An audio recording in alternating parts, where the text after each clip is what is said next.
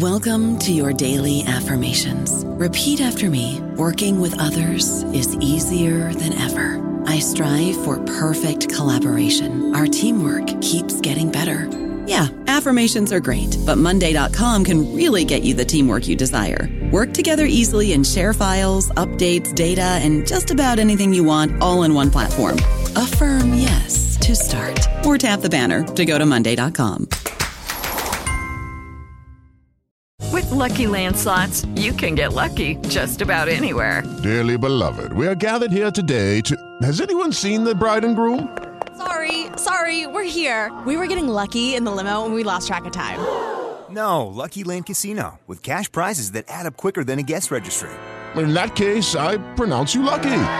Play for free at LuckyLandSlots.com. Daily bonuses are waiting. No purchase necessary. Void where prohibited by law. 18 plus. Terms and conditions apply. See website for details.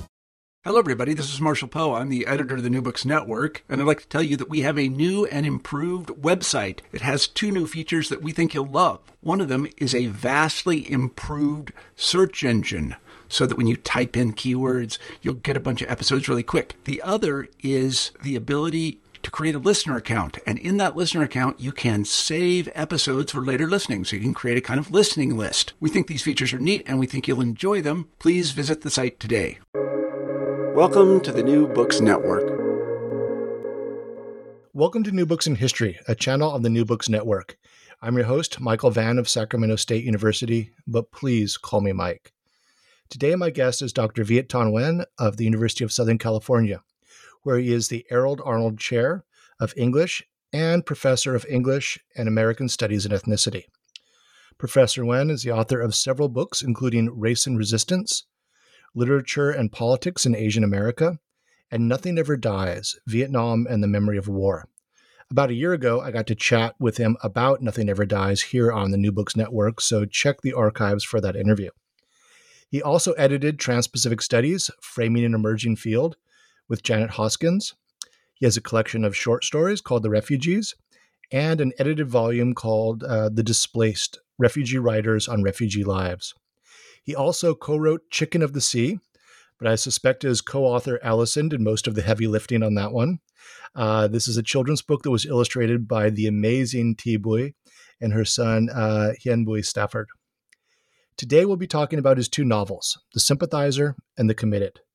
The former won the Pulitzer Prize for fiction and definitely contributed to Professor Nguyen uh, winning both a Guggenheim and a MacArthur Genius Grant. Congratulations. Um, the second is the sequel to the first, carrying the story from Southern California and Southern Vietnam to Paris, France, by way of a refugee boat in the South China Sea. Viet Thanh Nguyen, welcome back to New Books in History. Hi, Mike. Thanks so much for having me again. Yeah. So um, uh, again, I'm I'm a big fan. I, I fanboyed out on you hard last time, but I'm hopefully I'm not gonna. Uh, I'll be a bit more professional this time. but again, it's it's it's great to uh, to chat with you. Um, and I want to start with a question I've been dying to ask you, and this this will be my big fanboy question here. Um, can you suggest a beverage pairing for these novels? Last summer, you tweeted out a series of cocktails paired with various books, and um, uh, drinks and and uh, figure heavily in the novels. Um, I loved the guilt and shame cocktail in the committed, but I definitely do not want to try that one. Um, what would you serve with the sympathizer and uh, with the committed? Oh, I think that, that answer is very simple. If you want to be genuinely authentic, we're not really mixologists in Vietnamese culture. We basically drink beer, wine, and cognac. That's that's the, the magic trio. So if you want beer and you want the authentic thing, try to find your Ba Mi Ba or 33 beer. Um, if you can't find that, then Tiger beer is a good substitute because that's what I drank a lot of when I was in Saigon. And if you can't find Tiger beer, then just a Singaporean get, beer. Yeah, Singaporean a beer. Singaporean you know, beer. I mean, obviously okay. the Vietnamese themselves, being in Vietnam, they may not have a lot of uh, fetishization of Ba Mi Ba beer because they can get it any time. So Tiger was more popular, and beyond that, like Heineken. Everybody wanted to drink Heineken when I was there. So that's easy enough. And if you want to drink wine, take any red wine and put an ice cube in it because that's how the Vietnamese like to drink it in tropical Vietnam. But really, the, the, the best thing to do is get yourself a bottle of cognac and there's many wonderful varieties of cognac out there but for whatever reason the vietnamese really like a couple of different brands maybe due to effective marketing uh, in vietnam or in the diaspora and those brands are remy martin and hennessy And if you want to do the the bargain route, I mean, bargain is a relative term, but uh, either either one, VSOP, it's about thirty five dollars a bottle, is what you typically typically get at a Vietnamese wedding. But if you want to get real fancy, you have to get the XO level of either Remy or Hennessy. That'll run you about 100 to 150 dollars a bottle. And if you go into a lot a lot of Vietnamese homes, they will prominently display their bottle of XO on a shelf, spotlit behind glass it's always a full bottle, and I've never figured out whether it's actually full of the liquor or a substitute after they've drunk the very expensive liquor. Um, but I, I, quite enjoy a snifter of any of that stuff uh, when when when when I when I'm nostalgic. But finally, if you want to mix it, then you know you do the Vietnamese wedding thing, which is and basically it's a highball, but we never called it that because we didn't know it was called a highball. But you pour some cognac into a, a glass with some ice, and then you top it off with 7 Up or Coca Cola. And it goes down real easy. Okay, those are solid pairings. I I started uh, the committed with a bit of um, port, and then uh, I, I, tweeted that, and I think you shamed me saying I would need something stronger. So I finished with um, uh, Oban's Little Bay. Uh, Not bad. Like for the last couple chapters, uh, I thought that was a that was a good pairing. That was my. I'm an amateur at this. Um, uh, let me ask you a bit more serious question. Um, and you you, you brought up uh, some aspects of the um, Viet Kieu or Vietnamese diaspora culture, and I, I was wondering about uh, if you could say a few words on the politics of the community, especially um, the significance of a date. Um, this podcast set to be released on April 30th, and this is a significant date in Vietnamese history and in the Vietnamese diaspora. Could you say a few words on April 30th? Sure. Well, I have to talk about it in the Vietnamese American context because I'm not sure how significant April 30th is to other diasporic Vietnamese communities in other countries. And certainly in France, uh, since you know the committed is set in France, there there is a divided sense of politics there that doesn't exist as much in the United States. The United States deeply anti-communist country welcomes Vietnamese refugees fleeing from a suddenly communist Vietnam, and the Vietnamese refugees who came here were were almost completely anti-communist. Now that has changed a little bit over the years because now you know we have a younger generation that's that's perhaps less attached to anti-communism, and we have Vietnamese immigrants who have come here for a variety of reasons and are perhaps less hostile to communism in some cases as well. But the overwhelming tenor of the community is anti communist, at least in the public sense. And so April 30th has become a really significant landmark anniversary for a large number of the Vietnamese American community who call it Black April. I'm not fond of this term, but it's a term meant to commemorate, meant to signify that the date of April 30th is the end of the Republic of Vietnam or South Vietnam, a day of infamy for these Vietnamese refugees. And they use April 30th as a way of commemorating the Republic of Vietnam and, and in many ways celebrating the Vietnamese diaspora in the United States as the de facto cultural capital of this, uh, this lost nation. And so, especially if you go to the heart of this capital, which is Little Saigon in Orange County, where there's an entire Vietnam War memorial dedicated both to American soldiers and South Vietnamese soldiers. On April 30th, there's usually a big ritual uh, commemoration with many people, men and women, coming out in full military uniform to commemorate this this date in this this country. So it's a very meaningful um, uh, commemoration for many Vietnamese people who feel that they've been erased in Vietnam, which they have been, and forgotten in the United States, which they have been. Yeah, and that that resonates with um, with something that we saw happen a few months ago on January 6th when the um, the the Trump mob uh, stormed the Capitol, and um, you know those of us who were watching it real time who who know Vietnam and Vietnamese history were initially surprised, um, but maybe not that surprised after all to see the South Vietnamese flag, the Republic of the Flag of Vietnam, being flown in the crowds. Um, um, as part of this sort of uh, you know anti-left, anti-communist sort of you know the, the, the incredible hyperbole being thrown at um, Biden and the Democrats. Um, what, what, what was your, what was your reaction to that? I know you were you were active on social media responding to those images. Well, anybody who was following Vietnamese American politics in the last year or two during the era of the Trump administration was aware uh, that there's a large degree of support in the Vietnamese American community for Donald Trump and everything that he represents. And Vietnamese American Trump supporters are as fervent as every other Trump supporter about their their man and that that particular cause. So in some ways, I guess it was not a surprise that there apparently was a fairly sizable contingent of Vietnamese Americans who went to the Capitol, at least to hear the the presidential speech.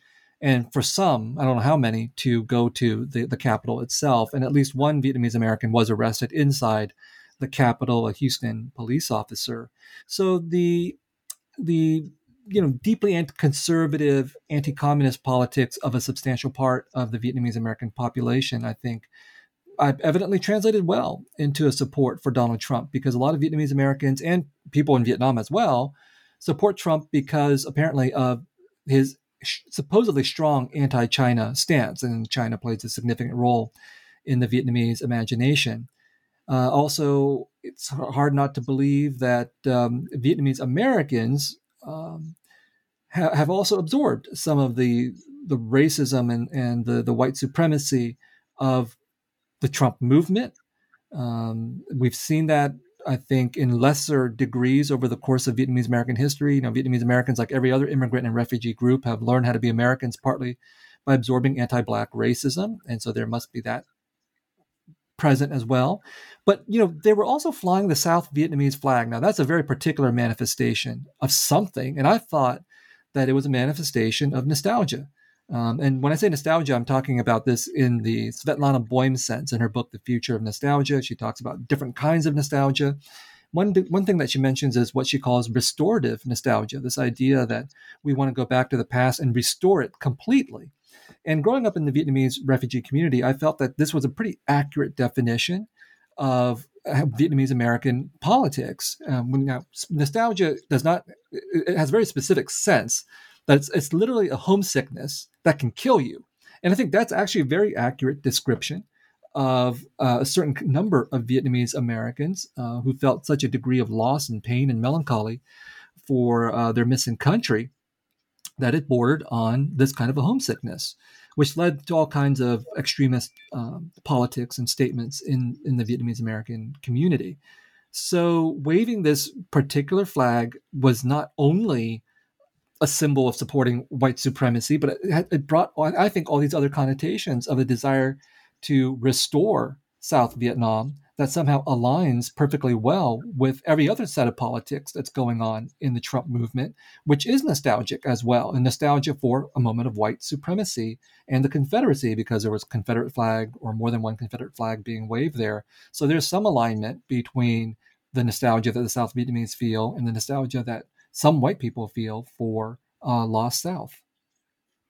Yeah, and I also th- thought that the image uh, resonated with um, the way in which other sort of global anti-communist uh, symbols have been reappropriated. So amongst the alt right, um, uh, you'll see these, you know, Proud Boys and, and whatnot um, wearing T-shirts uh, with a helicopter with somebody being thrown out, hmm. uh, with a reference to Pinochet in Chile and um, and the the Argentinian junta uh, throwing um, uh, arrested leftists out of helicopters over the Pacific or the Atlantic Ocean. And I think uh, in some ways that like the maybe the the, Republican flag of, Vietnam, South Vietnam, um, has become the sort of you know signifier that can be reappropriated for various alt-right causes just as you know i don't think your average pinochet could like tell you that much about pinochet or about the politics or the Diem regime other than anti-communist um, and I, I, asked about this because the um, uh, we'll get into the book in a few minutes, but the the uh, one of the characters, uh, the main characters in the book, is this die-hard anti-communist uh, figure named named Bon. Um, now, before we get into the two novels, could you just tell us a little bit about yourself? Um, I ask because um, in your role as a public intellectual, um, you really stress the importance of your identity and your positionality. Um, and I think knowing your story um, helps shapes how we read these novels. Well, I was born in Vietnam, uh, came to the United States as a refugee in 1975, along with a lot of other Vietnamese people, including my family, obviously, and um, grew up in a Vietnamese refugee community in San Jose, California, where in the 1970s and the 1980s, where I was very deeply aware of myself as a Vietnamese refugee and all the issues that we just talked about because I remember going to things like the Tet celebrations and, and church, Catholic, Vietnamese Catholic Church. And there would always be an overlay of nationalism and nostalgia and the yellow flag and the, and the anthem of the old country. So I was very aware of Vietnamese refugee memories and Vietnamese refugee feelings and all of their complexity and their tragedy. And then I was also growing up as an American. So I was also aware of of being an Asian, increasingly being an Asian American. You know, I wouldn't have a name for this until I went to college, but I certainly had a growing sense of my racial difference in this society, which was reinforced by things like Vietnam War movies, of which I saw most that Hollywood was making in the in the 70s and 80s. And so, you know, me becoming a writer in college or starting to dream of becoming a writer in college was, was wrapped up with trying to figure out this history of the refugee experience of the Vietnam War and myself as an, as an Asian American. And I would say that you know my my career over the last 30 years has been defined by those particular kinds of issues um, i've written you know i've specialized in asian american literature as an academic but now also memory and the the war in vietnam laos and cambodia and these novels and and the short story collection the refugees are all about talking about the war and the refugee experience together and i think that my position on these issues is is perhaps different than a lot of Americans because I contest the American point of view and different than a lot of Vietnamese Americans who would not brook any kind of sympathy with communism. And yet, in these works, I express sympathy for both Vietnamese refugees and Vietnamese communists as well. And the last thing I'll say about this is that I think that now, in, um, in what I'm dealing with, especially with the committed, maybe there's a shift in my thinking um, of, of emphasis that you know I've been I've been focused a lot on domestic issues of anti-Asian racism and Asian American integration and all this stuff around multiculturalism and American politics and all of that. But the the committed is very much a novel about colonization, what the French did in Vietnam, and uh, what the Americans did by taking over French colonization in 19 uh, from 1945 to 1954. And that question of colonization is tied to the question of me being an American citizen in the United States that is a country built on colonization that is arguably still colonizing if you ask indigenous peoples here. And so my my my my current thinking is about much more on this on the line of this question of colonization and and then decolonization as the larger problematic that I'm interested in. I mean, none, none, of the other, all the other issues issues are still important to me, but I, increasingly, I think of them as falling under this this broader rubric of decolonization as a way of connecting the experiences of refugees, of uh, racial minorities, Asian Americans, with those of other peoples of color in the United States and the, the situations of other colonized and formerly colonized peoples elsewhere. Yeah, as as a historian of colonialism in Southeast Asia, I was pretty excited when uh, the second you you engage that topic in the second novel. Um, so why did why did you turn to fiction? Um, I mean, you've you your academic conventional academic writing is is excellent. Your um, Nothing Ever Dies was shortlisted for a National Book Award.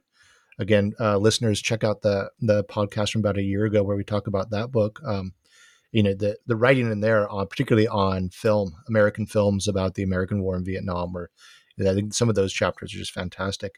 But what? Why did you turn to fiction? What What did you think that you could do with fiction that you couldn't do with conventional academic prose. Well, I don't have to footnote myself in fiction. So I mean, Nothing Ever Dies was a novel, was a book that took, you know, a dozen years and more to research and, and then eventually to write. And it's not written in your conventional academic fashion. So I did learn a lot from fiction writing and, and brought it into that book. But I, nevertheless, I still had to do a lot of footnoting in that book to support the kinds of arguments that I was making about memory and ethics and so on. Now, fiction was always actually my first love. I mean, I don't know who grows up thinking, "Hey, I'm I'm 10 years old and I want to be a professor." I mean, unless you're the child of a professor, that I don't know how do you how do you think about that? I, I have no inclination. I'm raising my hand because I because I did, yeah. but then again, I'm the child of a professor, so maybe I'm proving your point. Yeah, yeah. So. But I was a child of you know refugee shopkeeper parents, and so I had no idea what a doctorate was, no idea what a professor was. I had no idea what I was getting into when I when I went to graduate school. I, I went to graduate school because I didn't know what else to do with my life, and uh, you know, I thought, oh, I, I got a fellowship and and uh, they'll pay me to to read some books and do something for a few years, and that was great. But I wanted to be a writer, and the the writing part, I had to take a detour from that because I wasn't a very good writer in college, and I was pragmatic, so I thought I have to get a job, might as well become a professor. Sounds sounds like something that I could do. And then I got tenure, and my ambition was always to go back to writing fiction. That's exactly what happened, but it you know it took a long time to become a good uh, fiction writer. But seriously, I don't have to footnote myself. So in the committed and the sympathizer, these are books of criticism masked as fiction. Um, so I had to find the appropriate kind of fictional devices and so on to do this to make sure that it worked. It wasn't just a professor ventriloquizing through fiction, but these these are novels that work as novels, but they also work as criticism. And in that function as criticism, I get to say all kinds of things that I, you know, a lot of things I believe in in the voice of my narrator, the sympathizer, things that I believe to be true, but I don't have to prove them. So you either have to accept them or not accept them, but I don't have to go through extensive footnotes to demonstrate certain kinds of claims that I'm making in these books. So uh, fiction can be an entertaining way of provoking readers with ideas. Not all fiction does that, but the, in these two novels, that's the mode that I wanted to deploy. Yeah, and and the the books could be footnoted. I mean, I, I, recognize certain sections here and there, um, and uh, and then in, at the end you have a little section where uh, in the committed um, you, you, do this, and I think you do it for the sympathizer too, where you you reference some of the uh, the works that uh, influenced your thinking. I mean, essentially, you've got a little bibliography at the end of the novel, um, similar to uh, I think what Salman Rushdie did with um, uh, the book on Florence in India uh, or Amitav Ghosh does with his uh, his novels, like the Ibis trilogy. Um, I know you regularly cite Ralph Ellison's uh, Invisible Man as an important book for your thinking. Um, who else influenced your your writing style and your your choices? Well, I mean, Dostoevsky was a big influence on Ellison's Invisible Man, and so, and I, I already was, you know, was aware of Dostoevsky before Ellison, but it made sense that I was influenced both by Dostoevsky and Ellison. Similar set of concerns about, you know, uh, deeply alienated individuals struggling against their own societies, uh, and you know, engaged in first-person monologues or or confessions, and the very act of confession itself in those books. I, you know, because one of the defining experiences of, of, of, Vietnamese refugees is that many of them had to go through re-education and the confessional experience there, and and so I wanted to be able to use that that you know basically a literary form that had been uh, totally politicized and use it for my own very literary and political purposes.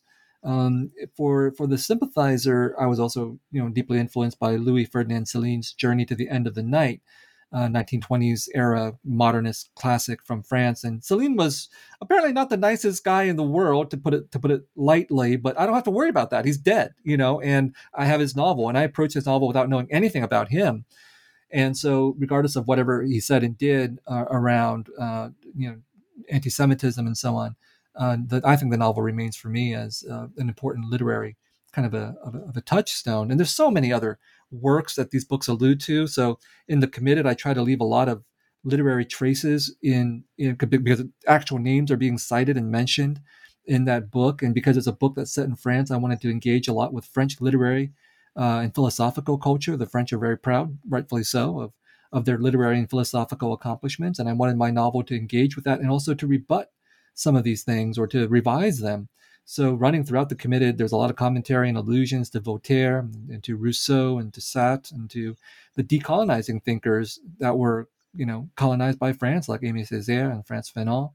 Um, and so, yeah, there's there's a wealth of, of literary allusions, more than I can recount at the present moment, running through both of these books.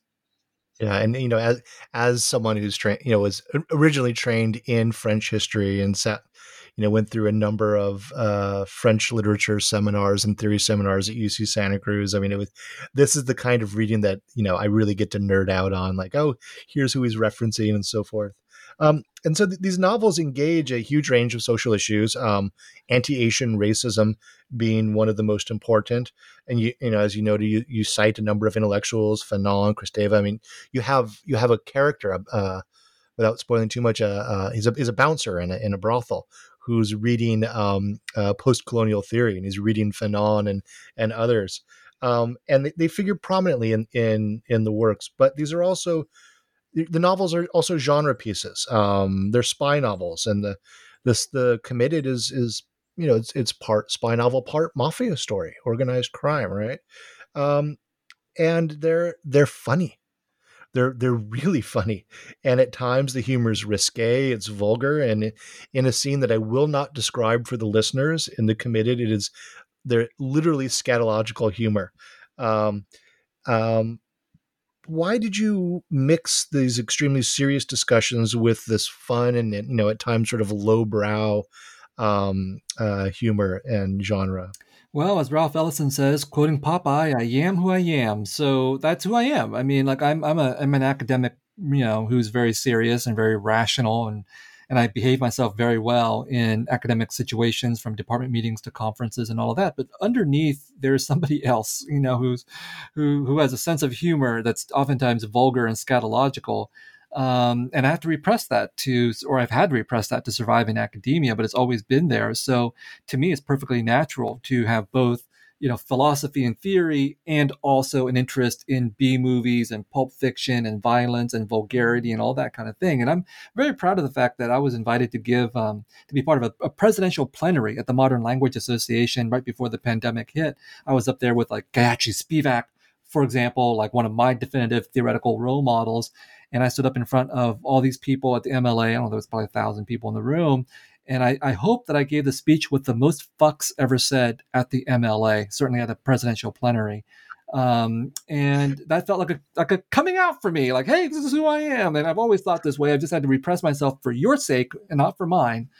And so, you know, these novels are demonstrations of the merging of high and low culture. I'm not interested in the middle brow. I mean, the middle brow is, is completely uninteresting to me. And it feels like so much of, you know, contemporary American fiction is totally middle brow. And looks down on the lowbrow so-called genre fiction as somehow not being literary and can't deal with the so-called highbrow like philosophy and theory. And so one of the responses that I've seen to this to this novel, The Committed, in the handful of reviews I, that I've allowed, myself to see, is that some people are, are remarking on the presence of philosophy in these books, in this book, and saying, "Well, this is a little weird. You know, it seems it seems to disrupt the fiction or whatever take they're having." I'm like, "Why? Why?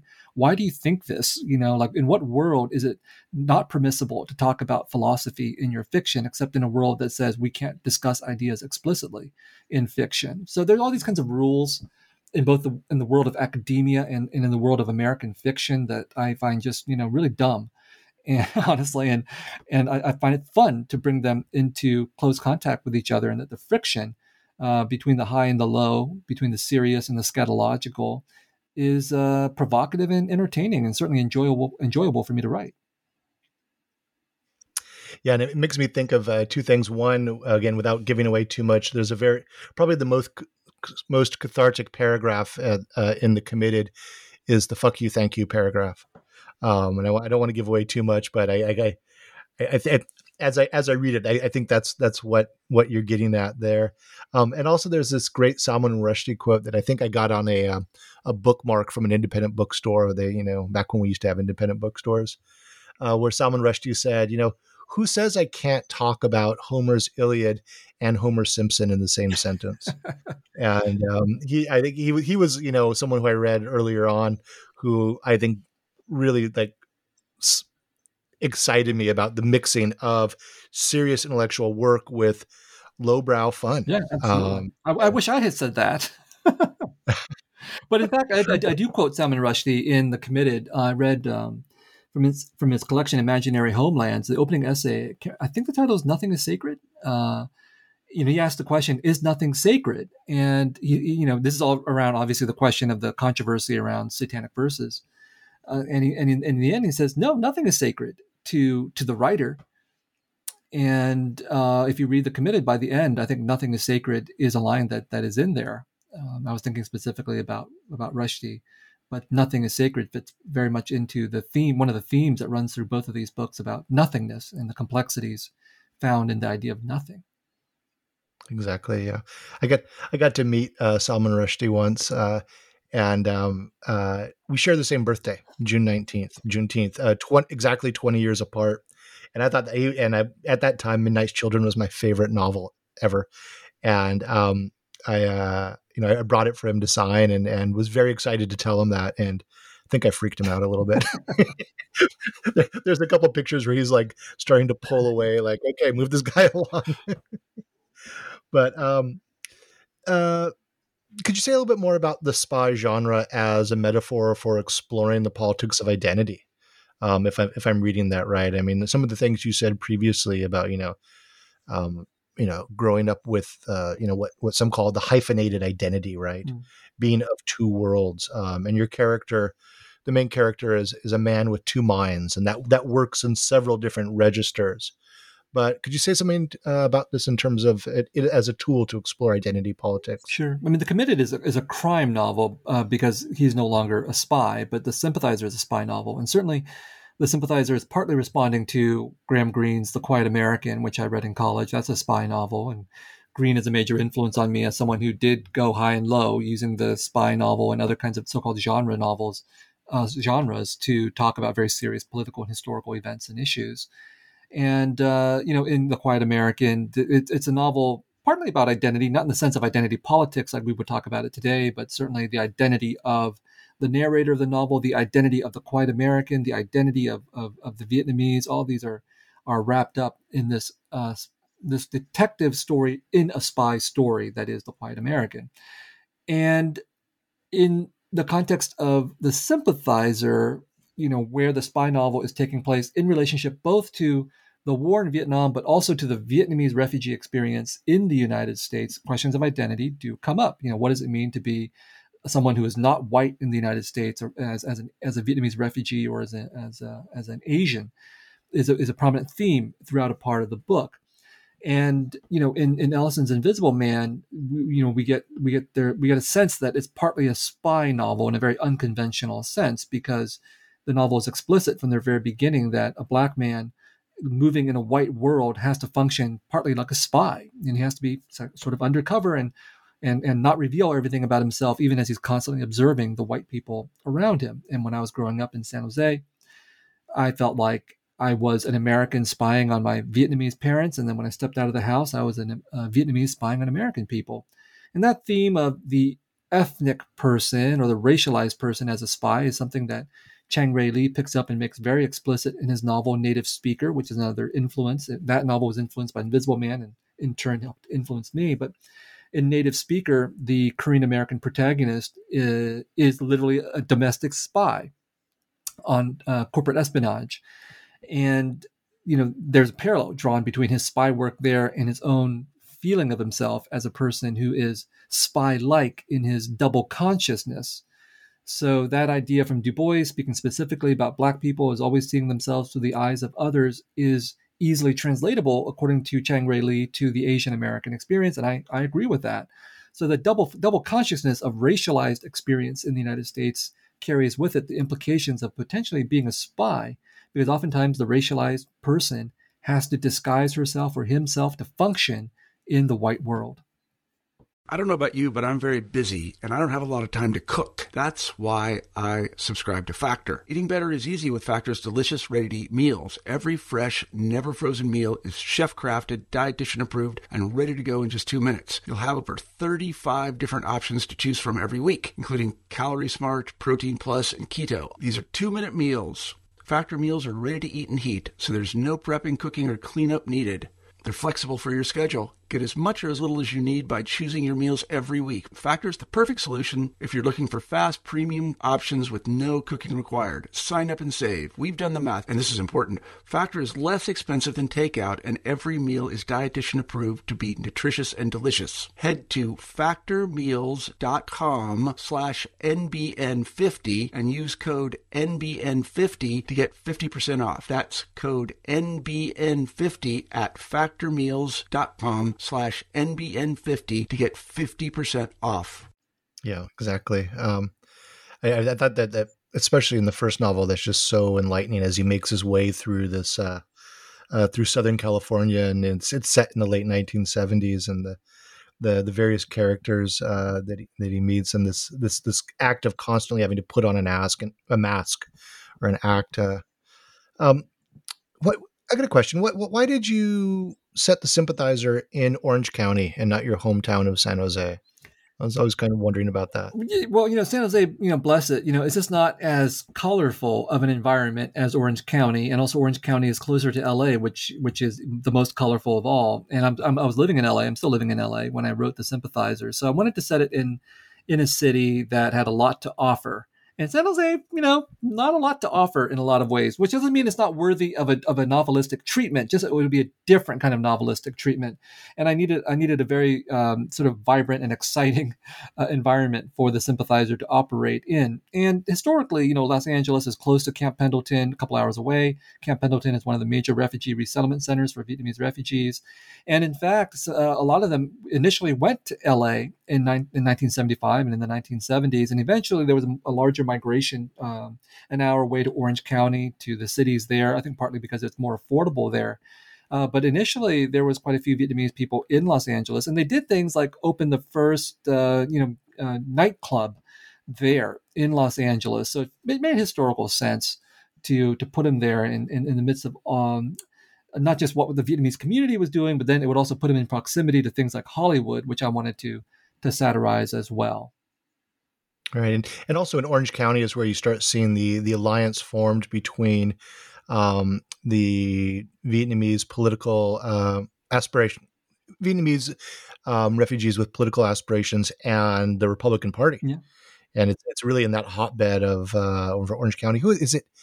Is, is it Dana Rohrabaugh? Who is who is who is the Orange County has its share of has its share of hardcore right wing Republicans. Dana Rohrabacher is one of them, but the one that I was thinking of that is uh, you know explicitly alluded to in uh, the Sympathizer is a guy named Bob Dornan, whose nickname was B fifty two Bob. Okay, and he was a hardcore anti communist. Uh, long long term Republican congressman there, and there's a character called the Congressman in the Sympathizer, uh, who's a little, little more sophisticated than Bob Dornan, but nevertheless is meant to evoke this kind of patriotic anti-communism that finds, as you said, easy alignment with the Vietnamese anti-communists who came to Orange County. And of course, the problem that had to be overcome is that you know some of these Orange County Republicans are racist; they don't like non-white people, and so you had to overcome that racism to see that they had natural allies with the Vietnamese anti-communists. And I think that alliance is now strongly forged. Right. That was that was the figure I was thinking of. I was mixing up my uh, or, white Orange County Republican uh, political figures. Forgive me. Um, so without without giving away too much, and we've been we've been alluding to this, but can you just tell us uh, without you know avoiding spoilers, um, the basic plot storyline of the two novels? It's the um, uh, the trajectory the main character goes through. The Sympathizer is about a communist spy in the South Vietnamese army in April 1975 when Saigon falls or is about to be liberated. And his mission is to flee with the remnants of that army to the United States, where he's going to spy on their efforts to take their country back. Um, and he's part French and part Vietnamese. His father is a French priest who molested this 13 year old Vietnamese girl who became the sympathizer's mother. So there's a spy novel. There's a spy novel going on. There's a refugee novel going on as he resettles in the United States and deals with all these cultural confusions. Um, there's also a novel here about the colonization that the French did in in uh, in Vietnam, although that's a more of a, a, minor theme that I'll amplify more in the committed.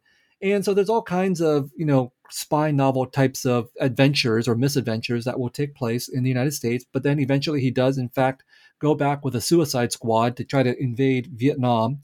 Um, and that this, but this, by the way, almost everything in the sympathizer is based on real historical events or personages. Um, and not to give anything away, but by the end of the sympathizer, he has to flee Vietnam yet again as a refugee. And that's exactly where the committed picks up. So the committed, you know, starts on that refugee boat and he eventually ends up in Paris of 1982 in the City of Light. And the project of this novel is to pull the plug on the City of Light. So here, the French who got off relatively easy in the sympathizer become the main subject of attention. The question of French colonization and the civilizing mission that the French did, you know, which allowed the French to do all kinds of uncivil, horrible things in its colonies, is fully addressed in this novel. And he's no longer a spy and he's deeply traumatized. So he makes some bad choices and he, he falls in with a gang of ethnic Chinese Vietnamese gangsters while he's living with his so-called aunt, a woman who is a, a member of the elite. She's also French and Vietnamese, and she is an editor, and she hangs out with left-wing intellectuals and politicians, and they have a they have a need for hashish. So he becomes the supplier between these two worlds, um, and again, we get the high and the low brought together. Uh, a, a, tale of, of, of ethnic gangsters who are rubbing shoulders eventually with these these white left wing intellectuals. And so the novel gets to have a lot of fun on the crime story and to bring in these serious ideas and to satirize the French left who are ripe objects for satire. Yeah, the the committed reminds me a bit of the film Outside the Law by the uh, I'm trying to blank on his name, Franco-Algerian director, and he his first film was Indigène about um, mm-hmm. uh, North African troops that served in World War II, and then Outside the laws about the the FLN Algerian mm. activists that um, uh, get involved in the criminal underworld in Paris and the porous nature of um, underground political activism and underground organized crime. And I, I saw the, um, that no, your novel resonating with uh, some of the ideas there. Um, there's there's a lot of history in um, in these books, and um, you, you, noted that the the events that happen in the sympathizer are, are all drawn from uh, uh, historical events. Did you did you do much research for this? I mean, you, I know that you cite um, a book I love, Alfred McCoy's "Politics of Heroin" at the end of the Committed. Um, but um, well, I mean, did you was there an aspect of historical research mean, this is this this podcast is, after all, new books in history. So I need to justify why why we're talking fun novels. Well, I'm I'm very intimately aware of Vietnamese American history. So in the Sympathizer, um, on the one hand, there wasn't that much research because I grew up in this Vietnamese American world and was deeply curious about all the stuff that involved Vietnamese Americans. So it's easy to just plug in a lot of stuff that I already knew was was taking place. So the, the research in the Sympathizer was oftentimes not so much broadly historical, like, you know, did this event happen? but was instead very fictional. Like, how do I recreate the fall of Saigon? How do I recreate the making of uh, a movie, uh, American movie in the Philippines? So that was non scholarly research, really. That was about reading journalism and, and journalistic accounts.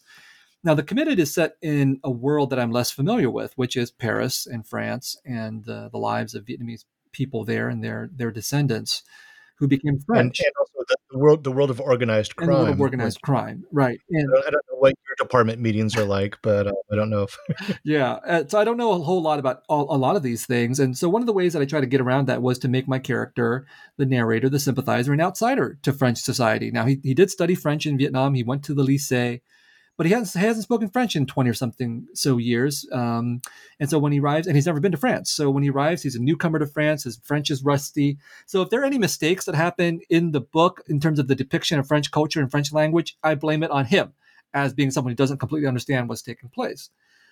And then that meant that I think the level of detail in the book is a little bit different than the level of detail in the sympathizer. I think there's enough detail in the in the committed so that we get a sense of gritty urban Paris, um, the world of refugees and immigrants in the early 1980s. And thankfully, geographically, I don't think Paris has changed that much since the early 1980s. So I didn't have to try to think about how Paris looked back then that was radically different than how it might have looked today. But there, there's a, uh, you know, I mean, I, I was careful in, in like putting in certain details, but not having to worry about putting in like every single street name or every single cafe name that they that they that they went to. So there's certain certain level of gauziness in the depiction here.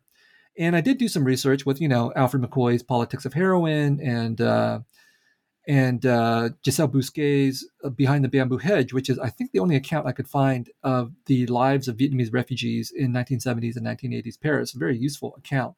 And some, you know, photo books, basically. Um, uh, one book of photos about about Asians in Paris, from which I found the key photograph that appears at the end of this book about um, Vietnamese uh, French, the French of Vietnamese descent, a small contingent of whom participated in the 1984 um, March for Immigrants and Against Racism that took place throughout France and, and in Paris, which was, I think, the first major manifestation of that kind of sentiment um, in France.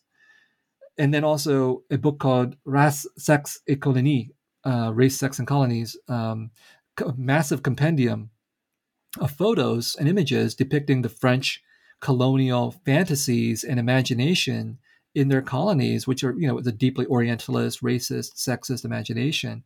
I could draw on all of those images, and they would they, those those ideas are very specific to one scene in the book, but also they the sense of that French Orientalism is pervasive throughout the novel. Um, and so a lot of it, though, I just had to imagine like the world of French intellectuals. I met a few French intellectuals, but you know, a lot of it is based just on what I've read in newspaper accounts and my suppositions about what these French intellectuals must be like based on the scholarship that they produced. You know, for example, the fetishization of China by a certain element of the French left wing intellectual set in the 1970s is being referenced here with the character of the Maoist PhD. Um, BFD, another French intellectual, evokes many different kinds of people, but probably the most prominent being DSK, Dominique Strauss-Kahn, a leader of the French Socialist Party, you know, who was alleged to have raped a black maid in his hotel. Never convicted, but you know what came out during the trial was that he and his friends had a high-end prostitution ring. Now these guys are members of the left, you know, very upstanding members of society, and yet they're indulging in this kind of stuff, and that appears in the novel as well.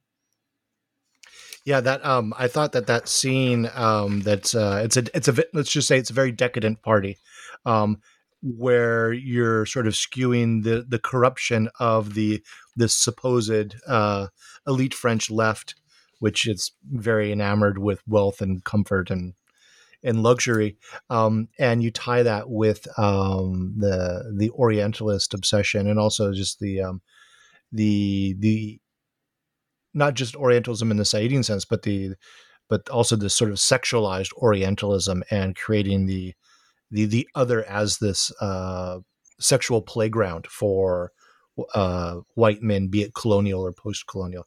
That that was like a really really rich and powerful scene in in that book. Um, so in there's a lot of violence in both books, uh, but the committed is really soaked in blood.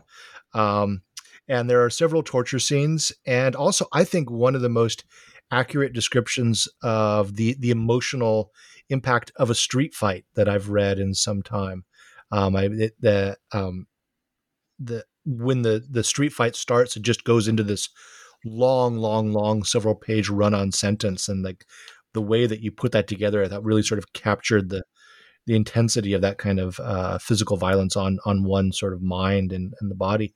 Um, and for but for me, some of the violence in the committed resonated. Um, hopefully, I'm not offending you with this, but with the films of Quentin Tarantino. Um, and and maybe this is me because I, I, was a graduate student in the 1990s and uh, spent um, several years living in France, and that's when Pulp Fiction got big, and it was really big in France. And so in my mind, a lot of that sort of Quentin Tarantino stuff is associated with uh, with Paris. Uh, um, but um, the, uh, at other times, the violence directly engages Fanon, and especially sort of the Fanonian idea of violence as a cleansing force for the colonized man. And, and, and I'm specifically gendering that in regards to Fanon's writing because I think it is he's doing a, very gendered um, argument there. But what's what's your relationship with violence? Your your read on violence? What did you what did you want to say about violence and and violence in the context of um, colonization and decolonization with these books. Well, I think one of the, the Italian reviews of the novel that I've liked is where the reviewers characterize part of part of the book as being uh, Dostoevsky as rendered by Tar- by Tarantino. Now that's perfect. That's exactly you know I, I, I love that description. Uh, okay. This goes back to the high and low aspect uh, that that the, that runs throughout the work. You know that uh, the violence on the one hand is pulpy violence, and I think yes, I'm not offended by the reference to Tarantino because I watched all those Tarantino movies. I'm I'm generally a fan of Tarantino, even if sometimes he says the wrong thing, which is fine. Um, you know, but I'm, I'm I'm attracted to that kind of pulp fictional kind of violence in his movies. They're very smartly done, but also just in general, the world of pulp fiction violence. It's entertaining for a certain kind of reader, which is my me. Um, and I wanted that entertainment aspect in the book, and of course, it works perfectly well with the gangs, gangland story of the mafia and organized crime. So there's that going on, and then there is this question, the high-minded question of when is violence permissible and necessary in the context of revolution. So I, I you know, I I read Fanon in college, both uh, Black Skin, White Masks and the the Wretched of the Earth, and so I think I've been wrestling with with him for quite a long time. Um, my thinking about him lay dormant for a long time after graduate school, but I thought it would be appropriate to come back to him here and try to figure out my own thinking on the on the question of violence because in the in the context in which he's talking about the Algerian Revolution of the 1950s, uh, it's arguable that violence was inevitable because of what the French were doing there. Um, could a nonviolent revolution have succeeded in, in Algeria, for example? Maybe, maybe not. I mean, there are specific situations in which nonviolence can work, and maybe in situ- other situations where it can't. So maybe you know we can't. I think we can disattach Fanon from the specific situation that he's arguing for. But some of his claims, I think, are are meant to be transcendent beyond the local situation. So when he says in French, like violence detoxifies. Uh, that's that's that's you know violence detoxifies. The, the, the colonized man can can can get rid of the impact of colonization by taking violence uh, upon himself. And I think that's meant to be understood in a much broader context than only the Algerian revolution. So I think that there is some truth to that. I assume violence can detoxify, can you know render the colonized man into a more independent, uh, decolonizing subject. But is that a universal truth? And I had a hard time, you know, with Fanon in college, trying to think outside of that. Like, okay, well, who am I to say that Fanon is wrong in this respect? But here in this in this book, I try to present an alternative because there's a connection between the detoxification of decolonizing violence and this criminal pulpy fiction violence. Because it's totally possible, I think, that one of the consequences of becoming violent is not that you detoxify, but that you continue to toxify yourself. There's a theme in the committed of toxic masculinity that's there in the sympathizer as well. And these gangsters, you know, they're toxic. I mean, they're violent, but I wouldn't say that they're better men because they're violent and that their violence is not only due to being criminals, but is, is at least partly an outcome of colonizing violence and its distortions in the colonies. And so the narrator of The Committed is interested in detoxifying himself, does recognize, without using these terms, that he is the bearer of a toxic masculinity. And he's also perplexed about the question of violence, especially since he's the perpetrator of violence and the object of violence throughout the novel. And so, you know, I'll give away one element of the book. By the end, he, he has a long, you know, passage where he says, uh, yes, violence detox can detoxify, but what if violence can continue to poison us? And what if nonviolence can detoxify us too? In other words, every claim that Fanon makes about what violence can do, he argues, my sympathizer argues, nonviolence can do the same thing.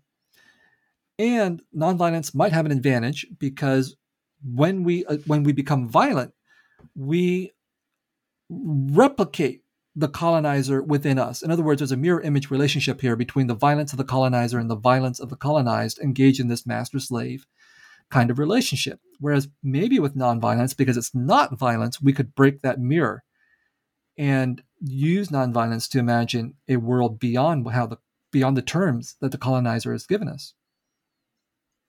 I'm, I'm wondering, did you have you read um, Anouar Benmalek's uh, The Lovers of Algeria.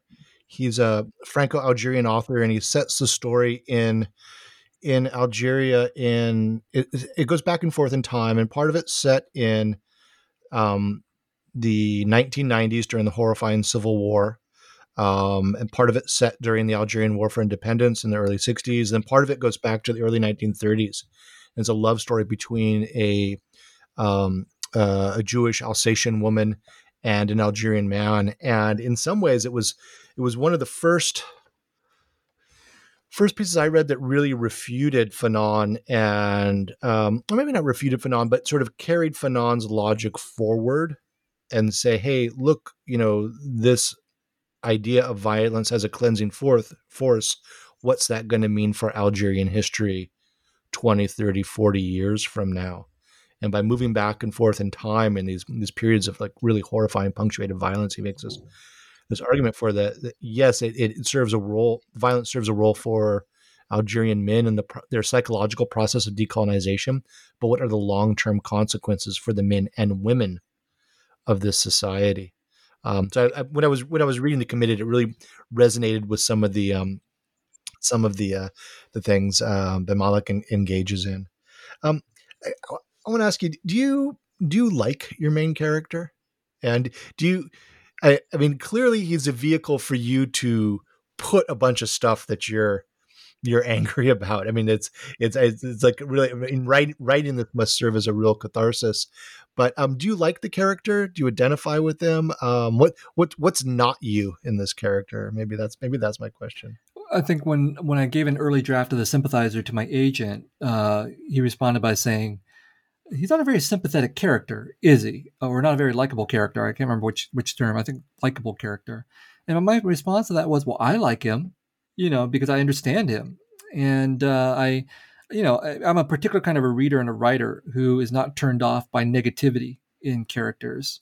Um, that I'm, I'm in fact drawn to characters that don't function well in society yeah. who are if you like uh, if you like Celine. Yeah, exactly. You I know, mean, and I'm and I'm I, and I'm kind of that person myself, you know. I mean, my attitudes and so on are oftentimes not aligned with the communities that I live in. I have very critical things to say about the United States that gets some Americans angry at me. I have very critical things to say about Vietnamese communists that has meant that my work is some of my work is not permitted in Vietnam. I have very critical things to say about the Vietnamese Americans, which means that some Vietnamese Americans really dislike me. Uh, because I, I, I, I, get I I get really allergic around orthodoxy of any kind, no matter who's who's espousing it. Um, and this sympathizer is someone who sympathizes with everybody, but he's also allergic to a lot of social norms as well because because of his ability to see issues from both sides. He can sympathize with the supposed enemy, but because he can adopt their point of view, he can see the limitations of the orthodoxy of his own side, whatever that happens to be and he is an alter ego. Um, I took that experience of feeling like a spy growing up, and I created a character who was really a spy, much more interesting than me, and put him under much more extreme circumstances that would be more entertaining and compelling for for readers. So a lot of me is within him, and and going back to that footnoting issue, I I can say a lot of things that I believe in through him without having to prove anything. You know, if, if you don't like it, I can say, hey, it's a, it's a novel, it's fiction. You know, take it up with the sympathizer, not with me uh, are there things about him that are not me? Well, I mean, he's he's a he's he's mixed race. He's uh, and I'm not mixed race, but I guess growing up as a Vietnamese American, you, I guess you could argue in some allegorical way there's some kind of mixing happening there. Uh, but he's a he's a liar. He's a uh, an alcoholic. He's a womanizer. He's a spy. Ultimately, he's a murderer. I'm none of those things, except you know I drink a lot. So I mean that's like the only thing in in, in sort of an autobiographical way that I share with the sympathizer. Um, so there are vast differences between me and him as a person, but I think psychologically we share quite a bit. Yeah, and the the books the books are obviously you know about the Vietnamese uh, refugee diaspora, but they're also a lot about whiteness, and um, in particular, you know, you sort of engage Edward Said's Orientalism and in the ways in which Euro Americans construct a um, a self serving image of Asia and Asians that works as their reality as it as it serves their needs. Um, and you write characters that represent various types of annoying white people. Um, one of my absolute favorite, and you can guess why, one of my absolute favorite is the white male American professor of um, Oriental Studies who wants to tell the Asians what they think and how they how they understand things.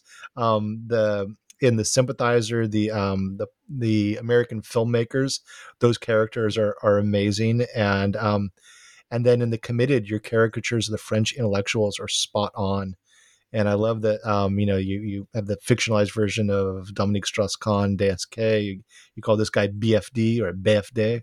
Uh, you have the Maoist PhD, and um, you know, in in my mind, around the house, I've been uh, uh, I've been um, calling uh, as I get ready for this. I've been calling you VTN, you know, VTN with a French pronunciation. I think yeah, maybe maybe maybe they'll get some traction. Um, but tell us about some of the white characters you wrote and um, what you wanted to get out of them, and what what you what you want to get out of these characters, and what you use them for, and um, and and how they served as ways to critique whiteness and its French and American forms and, and manifestations. You know, E.M. Forster, the novelist, in his book on writing, I think it's called The Art of the Novel, uh, talks about the distinction between round and flat characters, you know, round being fully thought out and flat being stereotypical.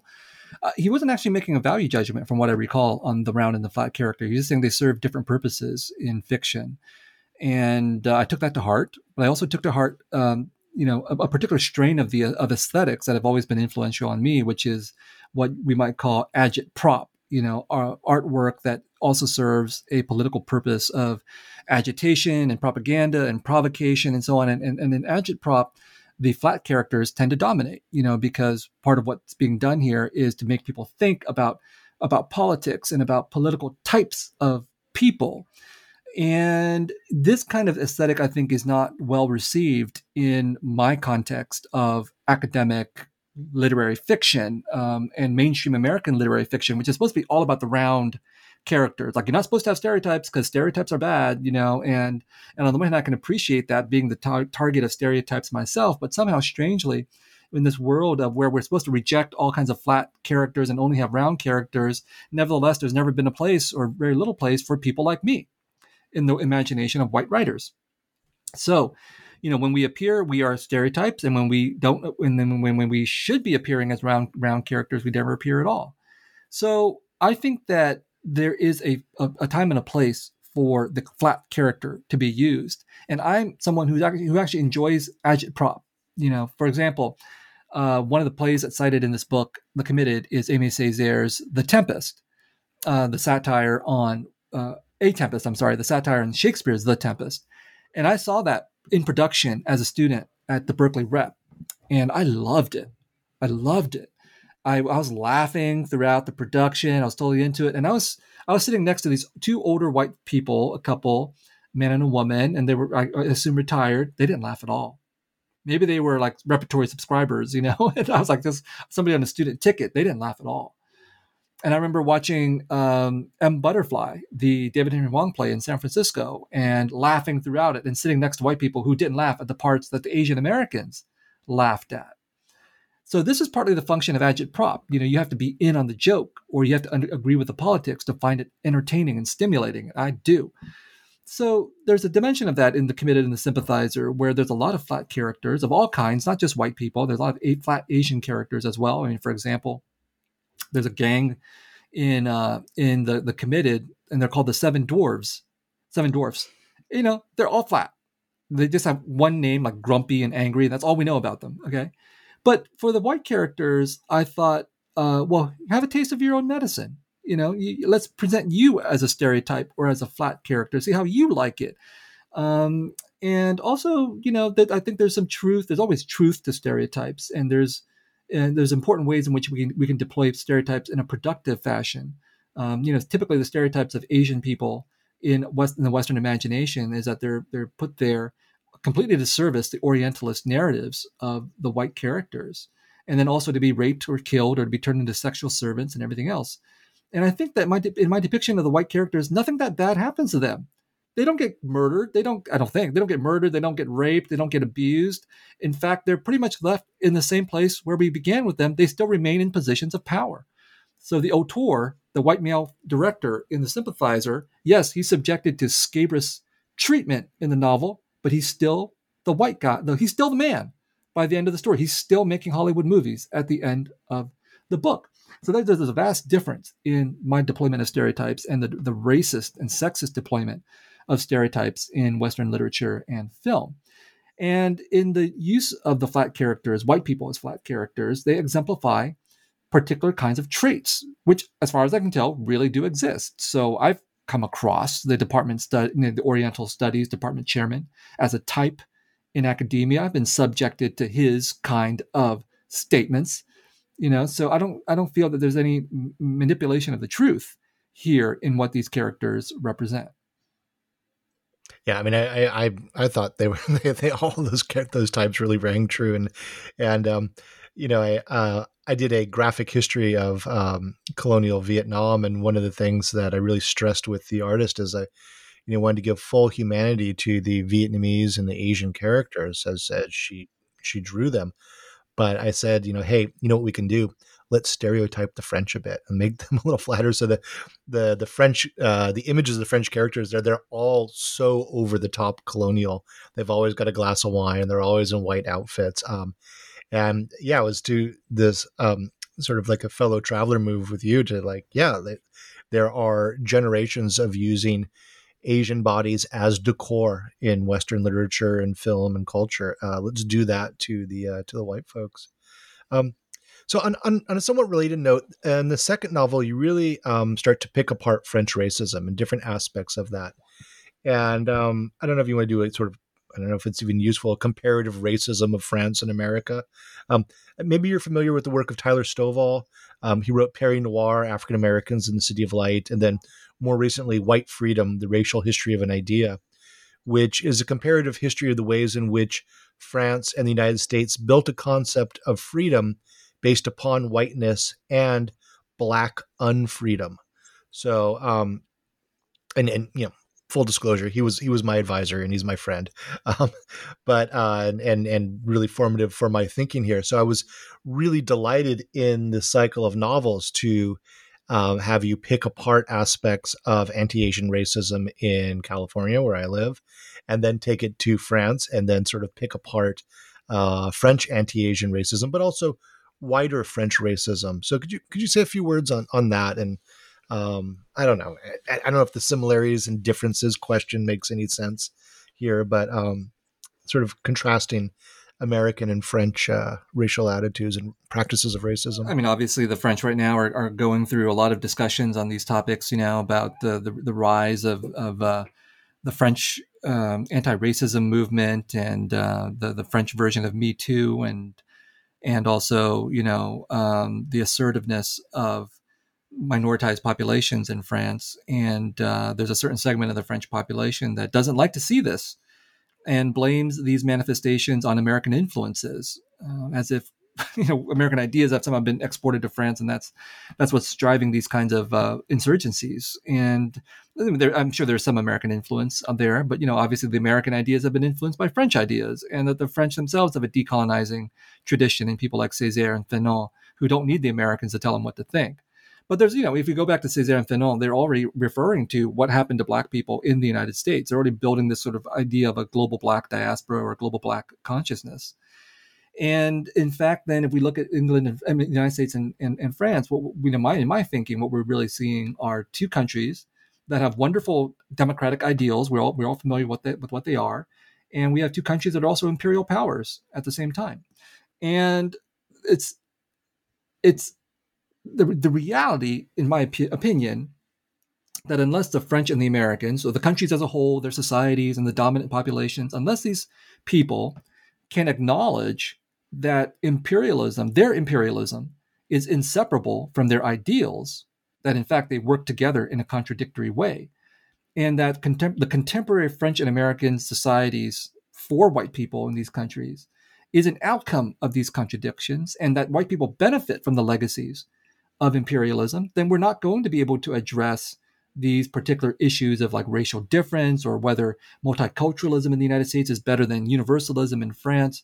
And my stance is that neither the French or the American system uh, is going to solve these problems of racial exploitation and difference, for example, using only the rhetoric of universalism or multiculturalism. And the only way we can solve these issues is by going back to their root problems, which are still with us, in terms of issues of slavery, genocide, colonization that are completely integral to the foundations of French and American societies.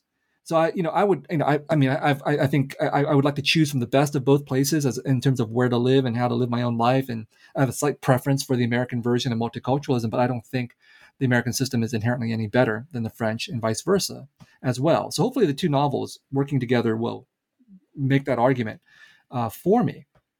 And then, you know, one you, obviously in the committed we see anti-Asian racism being enacted by white people, but we also see anti-Asian violence being enacted by the French of Alger- Algerian descent, and that's a parallel. You know, this this, this antagonism between between the Vietnamese and the Algerians gangs in in this novel parallel. You know, some of the conversations that we're having in the United States about anti-Asian violence here being um, undertaken not just by white people but by other people of color, including Black people as well.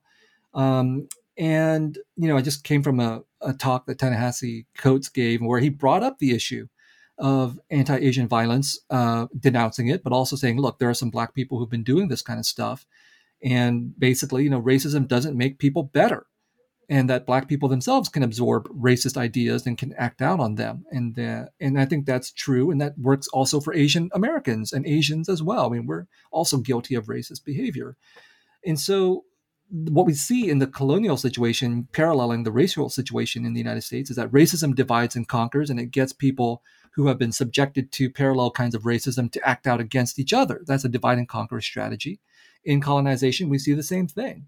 That colonization, you know, is enacted against different kinds of colonized populations who should have an interest in solidarity with each other, but oftentimes turn against each other. And certainly we see that the French deliberately manipulate this. So if we look at Vietnam, part of the French colonial army were colonized troops from Senegal and Morocco, for example, being brought into Vietnam to subjugate their fellow colonized peoples. And they didn't see, some of them, the relationships of solidarity. Some did, but not all of them. And so it's not a surprise that in France, in Paris, we would see people descended from colonized populations not see themselves in solidarity, but see themselves in antagonism.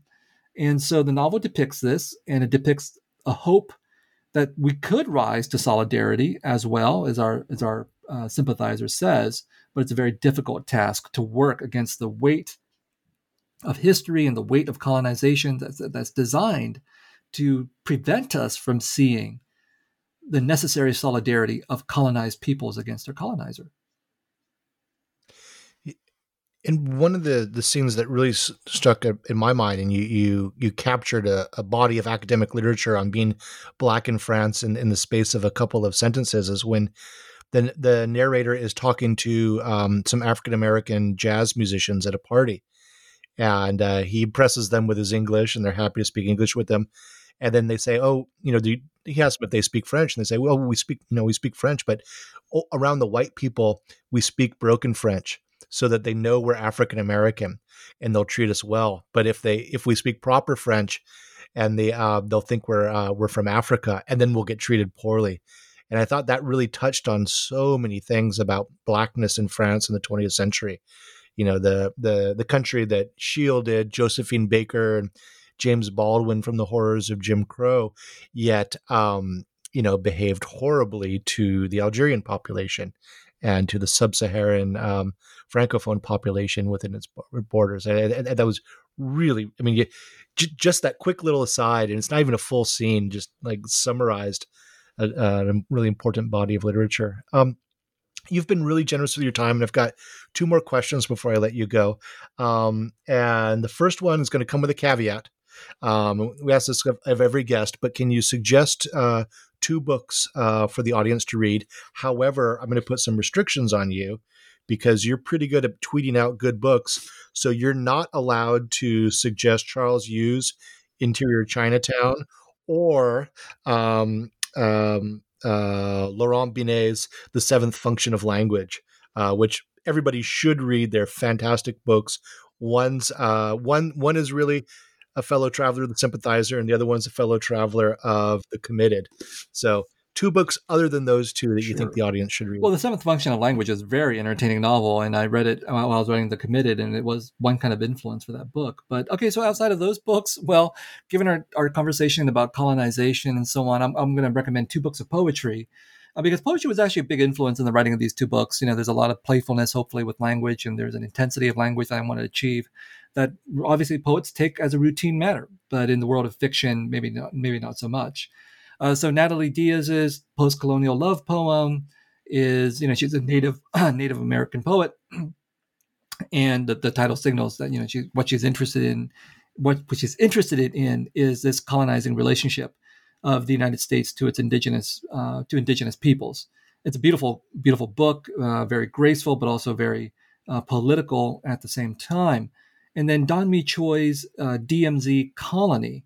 Um, you know, she, she's a poet uh, Korean American poet who characterizes herself as engaged in anti colonial poetics, which I think I'm hopefully aspiring to do as well. And in DMZ Colony, also a beautiful book. She takes on this question of the Korean War, which has never ended, and its aftermath, and the devastating consequences for the Korean people, especially when we think about how it was not just Americans killing Koreans, but it was Koreans killing Koreans, and not just even North versus South, but like South Koreans killing other South Koreans whom they suspected of being communists and she calls Syngman Rhee, the leader of the uh, the Republic of Korea, the South Korea at the time, the American-backed angel of genocide. Um, and so it's a very forceful, forceful book, but also beautifully written book as well. Yeah, and and yes, you do take a poetic license with the the word, and especially in the committed. And I really enjoyed it. It reminded me a bit of um, was it Safran Safran Foer's first novel, um, the one about the Ukraine and anti-Semitism. Um, everything is illuminated, and the way in which um, all of a sudden words on the page start to do unexpected things, and um, it's you know as, a reader, it's just an absolute delight. Um, finally, what are you working on now? What can you hope to see from you next? And um, I don't know, will there be a third novel in this cycle? Uh, so what I'm working on now is a nonfiction book. You know, it's it's it's memoristic. Um, drawing from you know the personal autobiography that I've spent most of my life avoiding. Uh, but you know, I've been writing increasingly personal autobiographical essays, uh, and so a lot of those stories are going to, are in the book, but also looped in or woven in with a lot of what we talked about today in terms of the fact that you know I'm interested in making critiques about culture and politics and representation and race and America and colonization. All that stuff will be woven in with the personal story. Um, and then after I'm done with that, hopefully later this year, I can turn my attention to the third and final installment of the Sympathizer trilogy, where he will in fact return to Southern California of the mid to late 1980s. And this is my time. You know, this is my adolescence. And there's so much I want to talk about, everything from Reagan to Star Wars, both the movie and the and the you know missile initiative and uh, Iran Contra and uh, the fact that the CIA was pumping supposedly, you know, crack cocaine into South Central Los Angeles. All of that is going to be hopefully woven into a story of the sympathizer coming back to make amends and seek revenge. Fantastic. I look forward to that. Um, Viet-Thanh thank you so much for speaking with me today. Hey, Mike, it was great talking to you again. You do, in fact, look like the department chair of Oriental Studies in The Sympathizer. So hopefully we can get you in to a TV adaptation or at least someone who looks like you. Well, you know, I, I, didn't. I don't know if you wanted to reference that, but you did tweet that um, it's been optioned, and uh, I immediately. Uh, I'm, I'm, a reply guy, so I said, "I want the role of the Department of Oriental Studies." That would, for me, that would be a very cathartic uh, uh role because I to act out some of the things I've had to deal with over the years. So keep me keep me in Will mind. Do. Put me in your role. Absolutely. So this has been a conversation with Professor Viet-Thanh Nguyen about his novels, The Sympathizer and The Committed.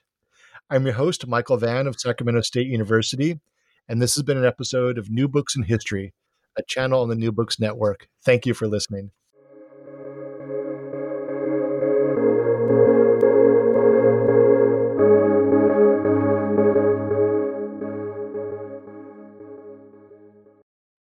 With the Lucky Land slots, you can get lucky just about anywhere. This is your captain speaking. Uh, we've got clear runway and the weather's fine, but we're just going to circle up here a while and uh, get lucky. No, no, nothing like that. It's just these cash prizes add up quick. So I suggest you sit back, keep your tray table upright, and start getting lucky. Play for free at LuckyLandSlots.com. Are you feeling lucky? No purchase necessary. Void where prohibited by law. 18 plus terms and conditions apply. See website for details.